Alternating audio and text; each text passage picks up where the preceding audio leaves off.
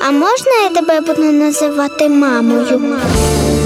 Це питання не залишить байдужою жодну людину. Якщо в своєму серці ви знайшли відповідь на нього, але не знаєте з чого почати і як зробити перший крок, тоді програма Дар усиновлення для вас. Вітаємо радіослухачів світлої хвилі у програмі Дар усиновлення. А сьогодні ви почуєте другу частину розповіді нашого гостя, який у попередній програмі розповідав про свою життєву історію від сирітства до усиновлення Богом. Ми не встигли договорити про важливе, тому продовжимо сьогодні. В нашій студії Віктор Кузьменко. Вікторе, доброго, доброго дня. дня ще раз. У минулій програмі е, ви наштовхували радіослухача на е, таке твердження, що незрозуміло. е, Бог за вами ганявся, ви від нього тікали. е, Бог намагався усюди підставити або так спланувати події, щоб біля вас були віруючі люди. То що, ви від нього тікали, або просто він вас так жадав? Так, мені здається, що це, це було набагато більше, ніж просто бажання врятувати мене. Е, Далі, вже коли я став дорослішати і почав більше розуміти, хто такий Господь. Ви знаєте, коли хтось когось сильно любить, він його не відпускає. Тобто, якщо навіть від мене там тікає кохана людина, хоча я надіюся, що такого ніколи не буде, то е, є люди, які кажуть, та йди собі, знаєте, це, не любов. Ну, а є люди, які так люблять пристрасно, що вони прям гоняться за тою людиною, намагаються її зупинити, лишити з собою і так далі. І я вірю, що Господь на мене, ну, Бог мене так любив саме в той час, хотів показати свою любов, що він показував її через усіх. Навіть всі вихователі у тому притулку, в якому я був, були віруючими, майже всі. Тобто навіть нічні вихователі, які включали е, пісні поклоніння і прославління дітям, вони під них засинали. Ну, бо інше, ну, не зі свого телефона включали музику, всі так любили під музику засинати. А іншої музики не було. І то було кльово, бо вони були дуже кльові по характеру, з ними було дуже цікаво спілкуватися. І Бог весь час посилав людей, які казали, тобі треба до Бога. І знаєте, що найцікавіше? Що ці люди не були обмежені одною конкретною конфесією. Мене тягнули до Бога православні, мене тягнули до Бога католіки, мене тягнули до Бога протестанти. І я навіть євреїв зустрічав, здається, які напропонували мені е, там прийняти іудаїзм.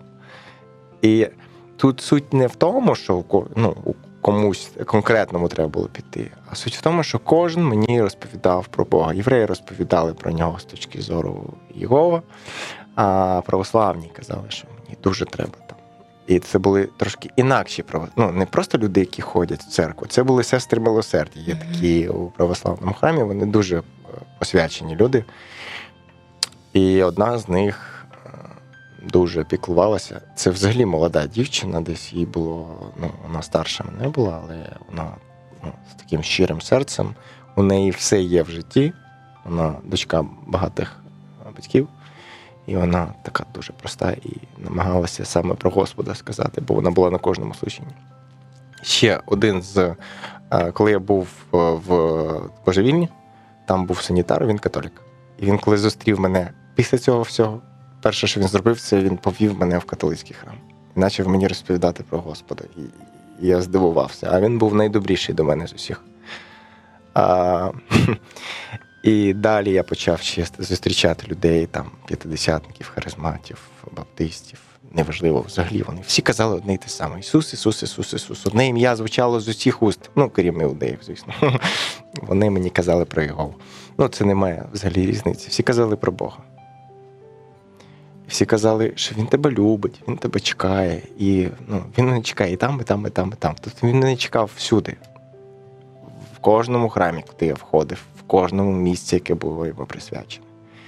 І кожна людина, яка мала якісь відносини з Богом, неважливо, чи вона була в якій конфесії вона була посвячена Богу, вона казала мені про те, що Бог бачить у мені щось. І я бажаю, вважаю, що це просто захопленість людиною. Тому що якби Бог не був захоплений своїми дітьми, то він би первенця свого не віддав його життя за усіх дітей. Якби не віддав Ісуса як жертву за гріх, якби він цих людей не ставив вище за нього. Розумієте? Тому що якби ми не були ні вищі, ні рівні Ісусу. А Ісус навіть малих дітей ставив в рівень най, най, найвищим на землі. Він казав, що най, найбільше, якби, ну, що дитина, вона знаєте, як перша для. Ну, він е, давав якусь перевагу найменшому, най, незна, ну, як найнезначнішому. І навіть в Біблії сказано, що те, що люди називають мудрим, Да, в очах Він- Божих. в очах Божих він так він робить не мудре, мудрішим для того, щоб посміяти цю людську мудрість. І це була частина тої любові, яка, яку мені Бог показував. Бо моя самооцінка знаходилася на дуже критичному рівні. Тобто я мав проблеми з грошима, мав проблеми колись з роботою, мав проблеми з усім взагалі своїм життям, саме із-за того, що я вірив в те, що я нічого не вартий. Що насіяли. Слава тобі, Господи, що ти мене врятував, але я такий червь, ну як там, знаєте, в писанні такий я, червь, там такий. Ну, у мене була така думка про себе. Хоча я був дуже вдячний Господу, але я, я був ще тільки на початку шляху до зцілення. Бо ось тут ми якраз і підходимо до теми сирітства, чому воно проявляється. Але я хочу вас запитати, е, в який момент ви прийняли його любов? У який момент ви зрозуміли, що весь цей час, незважаючи на ті болі, на горе, яке ви пережили, він любив? Знаєте, я прийняв його любов набагато пізніше, ніж прийшов в церкву навіть. Мгм. Тому що я просто скорився. В Це було початку це було паралельно зціленню, так? Так, я вашої б сказав, що я почав. Я, я просто зустрів е, правильну людину в правильний час. Я вже не мав сил сопротивлятися. У мене не було всередині нічого. У мене просто була порожнеча. Тобто, коли ти розумієш, що ти є ти, і що ти. Ну, є два типи людей, ну, які е, сироти. Одні е, такі плакси, так скажемо. Ну, тобто, вони зразу замикаються в собі, починають пити чи вживати наркотики, і вони не борються. А є такі активні, амбіціозні сироти, які пробиваються, які нікому не дають спокою, і з ними дуже важко, тому що цей характер він на сам, ну, по правді, він не є дуже правильним. Тому що він всім завжди заважає цей характер. Вони всюди конкурують, вони всіх намагаються від. Ну, тобто в них немає друзів. Тому що всі для них конкурентами являються. Тому що вони мають заслужити, заробити, бути кращими за всіх. Вони всіх відштовхують цим від себе. Тобто, два різних типу людей. Я був із другого, я був із другого останнього типу людей, і на той час я вже втомився. Тобто, мені вже оце, оце бігатня, боротьба, титули якісь там. Мені було все одно. І я просто втомився. І на моєму шляху попалася людина, яка розказала мені, як від цієї втоми, в принципі, можна позбутися, як жити іншим життям, як закінчити з тою роботою, що я бігав цілими днями по в дощ, в сніг, продавав книжки по офісах. І це було дуже важко, це 6 днів на тиждень. І я розумів, що я не можу злізти звідти, бо я був повністю залежний і житлом, і грошима від тої роботи. І ну, такий цикл. Якщо зупинишся Коло. хоч на мить, то все. То все, ти залишишся або без житла, або без роботи, або без того, без того одночасно. А мені було страшно у великому місті лишитися без роботи. І я не мав якихось конкретних навичок. Це пізніше я почав вже е, в різні сфери там залазити, дивитися і там, і там, і там, і пробувати різні напрямки і домагатися успіху у них. А тоді я ну, лякався власної тіні, бо був настільки стомлений вже пробиватися кудись, щось ламати, якісь стіни головою постійно. І з того часу, як я прийшов до Бога, Бог почав мені показувати такі моменти, як, ну, себе і мене. Я бачив себе маленького, якби, і Ісуса, який тримав мене за руку і показував, ми були наче на річці, знаєте, є такі кам'яні пірси з мостами. Угу. Я не знаю, де це навіть яке це місце. Я бачив себе десь років, може, 5-6. Тож чорнявий такий хлопчик, він мене тримає за руку, щось показує, а кудись далеко там за, за ріку, і щось розказує мені, розказує. Я стою і слухаю. Я тоді дуже заплакав. У мене просто сльози текли, я не розумів, чому. Тому що в мене було одне відчуття всередині. В мене є сім'я. Я ще досі не розумів, що з цим робити, але я плакав як невіжений тоді. От просто людина сидить і плаче, і, і, і вона розуміє, що вона тепер не одна. І і це просто ось Бог всередині робить. Ти навіть не роз... ну, Для мене такі прояви це було щось таке. Я не розумів цього. Тобто я відчував, як мене щось всередині торкається, і якби пом'якшує, якби гладить. І, і ну, така любов, тепло. І я від цього плакав, бо я такого не відчував за все своє життя. З самого початку е, я, ну, я, такого я не переживав. І з цього, напевне, почався, почався процес зцілення, тому що все-таки в голові дуже багато було такого сирітства, ну, знаєте, мислення, мислення воно має Тобто ось ця любов, яка прийшла, яка наповнила, вона за один сеанс не витуснило, не Ні, витиснуло тому це. що я звик жити інакше, і для мене звичка це було щось. Ну, знаєте, люди вони є, є рефлекси, є звички, є самосприйняття, як себе людина позиціонує, як є у неї, які у неї є самооцінка. І це дуже дуже такий комплекс речей. І оновлення мислення, воно не таке, типу, хоп, і процес. і, Це і ти зразу, як. Ісус, можна зразу на небеса. Ти розумієш, що деякі речі Господь хоче в тебе забрати, а ти віддавати не хочеш. Це знаєте, як у тебе є ось якась іграшка, щось таке фізичне, за що ти тримаєшся, Бог у тебе забирається, бо хоче дати більше. Ти так тримаєш, його не віддам, не віддам. Це все, що в мене є.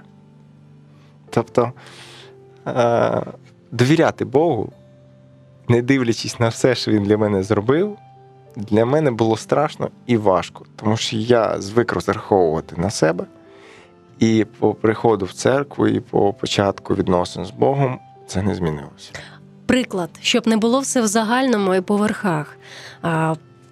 Приклад, коли ви передали йому у руку якусь справу і повністю довірилися.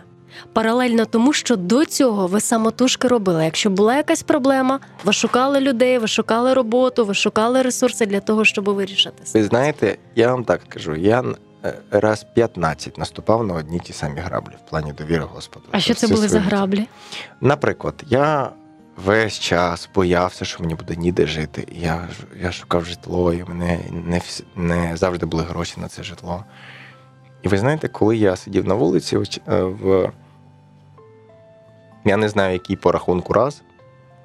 Що я вже розумів, що сьогодні останній день і я з речами сиджу з пакунками, немає ні грошей, нічого. І мені дзвонить якась людина, якій я взагалі не говорив, що в мене є проблеми. Я взагалі нікому не говорив. І каже: слухай, ти там хочеш у мене пожити? Бо я щось е, чув, що у тебе якісь неприємності.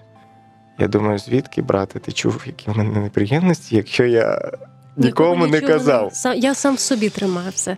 Так. І він каже: ну я щось чув таке. Я думаю, від кого ти чув?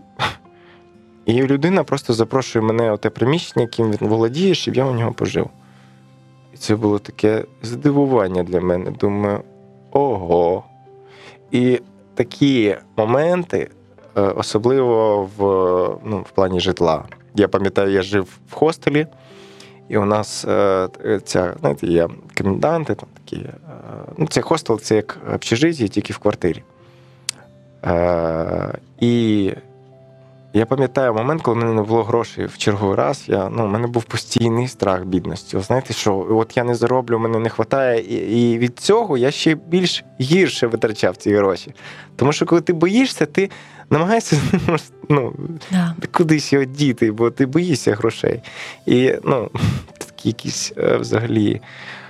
І мене не вистачало грошей в той час заплатити 1200 гривень. Ну, це, вибачте, зараз це просто ну, це нічого. а мені, в мене тоді не було навіть таких грошей. Заплатити за житло за наступний місяць.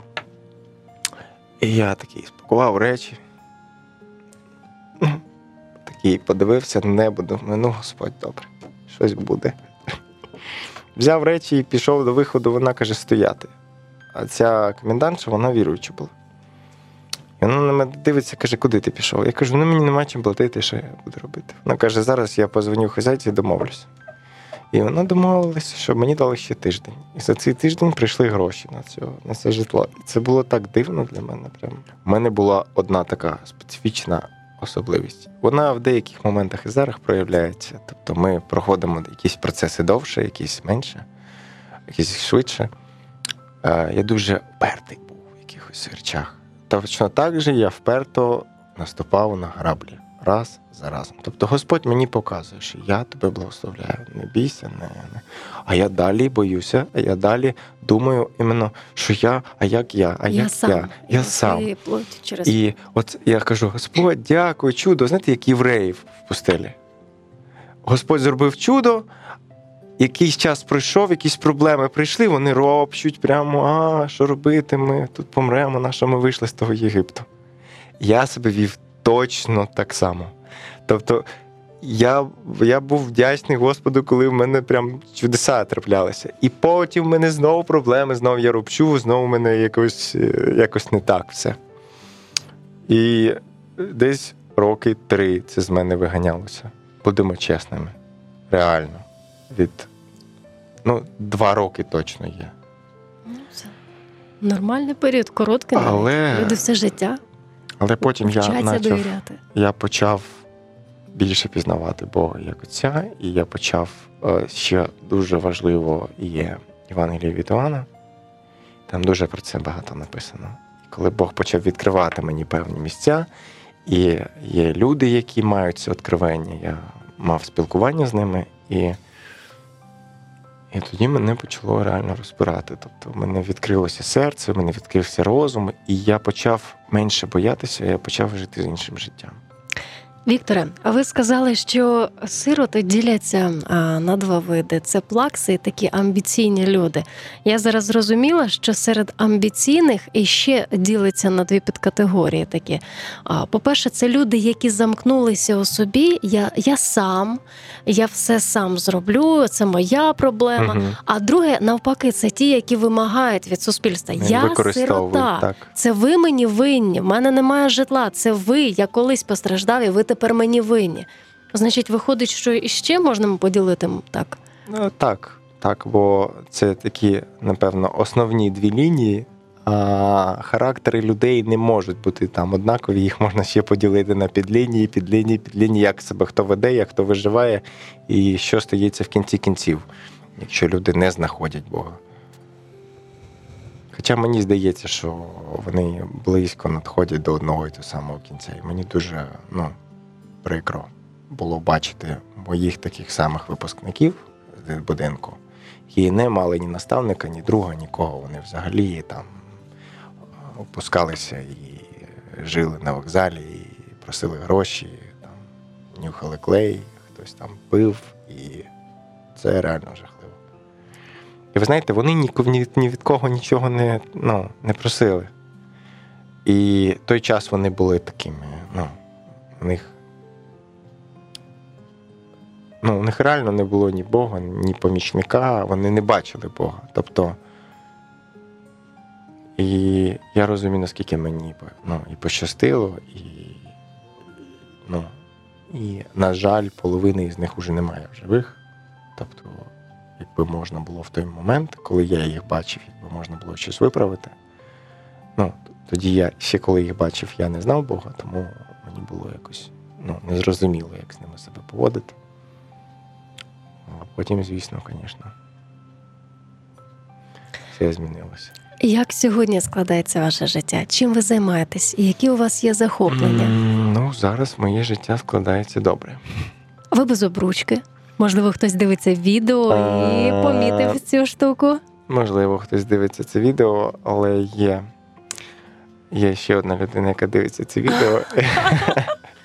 Слава Богу. Я думаю, що їй так буде зараз відвоювати мою увагу. Так, е, взагалі я займаюся двома бізнесами. Ну, один з них стартап, так називається М, початковий цікаво. бізнес. Тобто е, це інтернет-магазин з різних груп товарів. Я його починав виключно на благодаті Божій, тому що власних коштів я на нього не мав взагалі.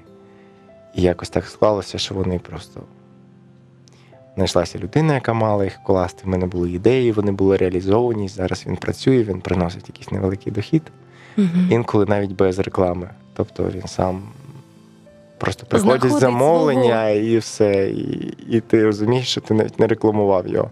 Тобто, коли тобі приходить 10 замовлень за годину, а ти ніякої реклами не включав, ти думаєш, господи, який ти Спасибі. А ще є проєкт, в якому я просто друга людина, я до нього приєднався. Це музичне обладнання, інструменти, світло, там різні штуки. Тобто я також займаюся повністю адмініструванням магазину. Ем, чи долучаєтеся ви своїм життям і своїм досвідом, допомагаючи от таким, як ви, які пережили щось подібне минуле минулому? Маю розмови періодично з хлопцями і дівчатами, яких я бачу, тому що я чітко впізнаю на вулиці, хто є хто. Ну, вважаючи на те, що я на вулиці теж провів деякий час, і я знаю, як виглядають діти з інтернатів і як взагалі вони себе поводять. Тобто я їх дуже Угу. Сканую. зразу помічаю. Так, і я маю можливість з ними поговорити. Тобто і на них більше діє, коли є хтось такий, як і вони, і він, як вони кажуть, піднявся. Мгм. Я кажу: ти знаєш, завдяки кому я піднявся? Де я був і де я зараз. І вони слухають. Ну, багато хто такий попрямий. Ну, я просто бачу себе в деяких з них. А дехто слухає, відкрив рота, бо він не розуміє, як так можна. Сьогодні там, сьогодні ти помираєш, а завтра ти. Ну, для них це рівень. Тому що скажи такій дитині сироті, що вона може вийти, навчитися всього і відкрити бізнес якийсь. Ну, хоча б якийсь бізнес. Вони ну, розуміють, що таке бізнес. Для них це якесь круте слово, люди в піджаках з якимись там сігарами чи щось вони там роблять. А коли ти кажеш, що це дуже просто, що тобі просто треба бути сином свого батька, який піклується про тебе, який е, він привічає всі твої побажання з приводу того, що я хочу бути бізнесменом. Як у притчі про е, блудного сина, е, ми бачимо, що ну, прощення Бога його любов до своїх дітей. І там був старший син. На нього дуже мало хто звертає увагу, бо він якби антипод, але він несе дуже важливе послання, тому що він, він завжди є в домі свого отця. І він йому каже: ти мені навіть е, там козла не дав, щоб я його ну, там, поїв зі своїми друзями. А той йому сказав: ні, це ти не взяв. Ти живеш в моєму домі і маєш право на все, ну, що тут є. І от багато християн живуть у домі Отця, як старший син. Вони працюють на полі зранку до ночі, намагають вислужитися перед Богом. Тоді, коли Бог каже: ти живеш тут, тут все твоє, ти не маєш випрашувати, ти отримаєш, бо ти син. Тобто син просить каші, йому кладуть тарілку, йому кладуть ложку, йому кладуть хліб. Він не каже, давай я на полі пороблю, щоб ти мене нагодував, батьку. Тобто дитину годують тоді, коли вона хоче їсти. А для таких дітей, які сироти, або для, ну, на жаль, християн, які ще мислять так, як старший син, який був, до речі, сиротою при живому батьку. Тому що він мислив як сирота.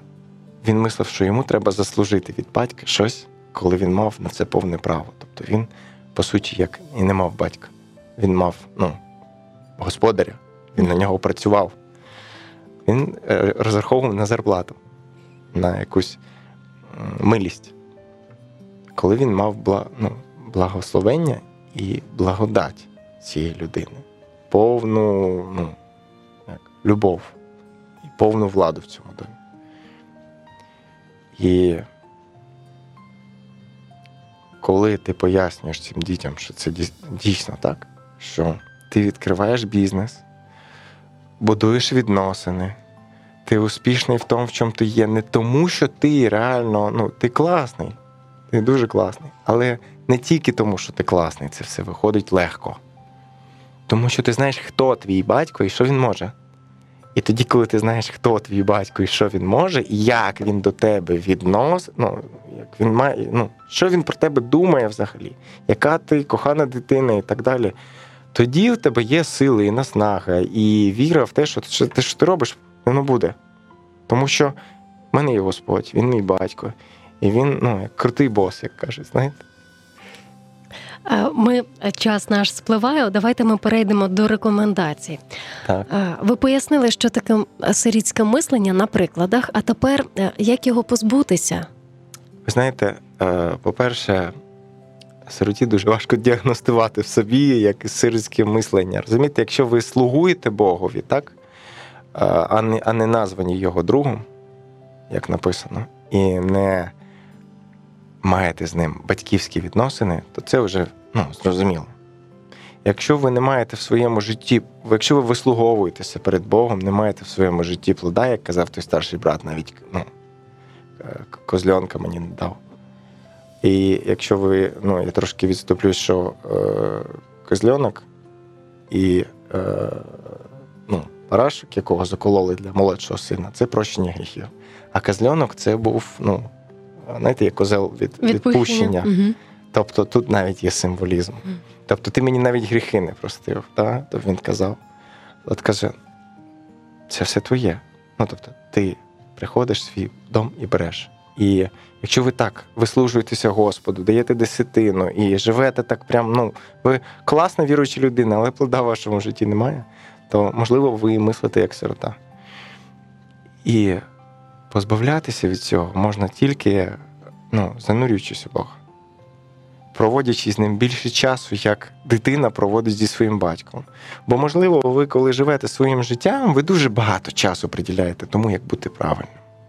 І дуже багато, мало часу приділяєте особистим відносинам з Богом. Не молитві, при якій ви говорите. Ну, бо це як ви взяли трубку по телефону і тільки ви говорите, а співбесідник не може вам нічого сказати. Ні про те, як він вас любить, ні про те, як він вас ви тільки, будь ласка, будь ласка, будь ласка, будь ласка, і те, оте, оте, оте. Дякую, Господи, амінь. Тобто він теж хоче говорити.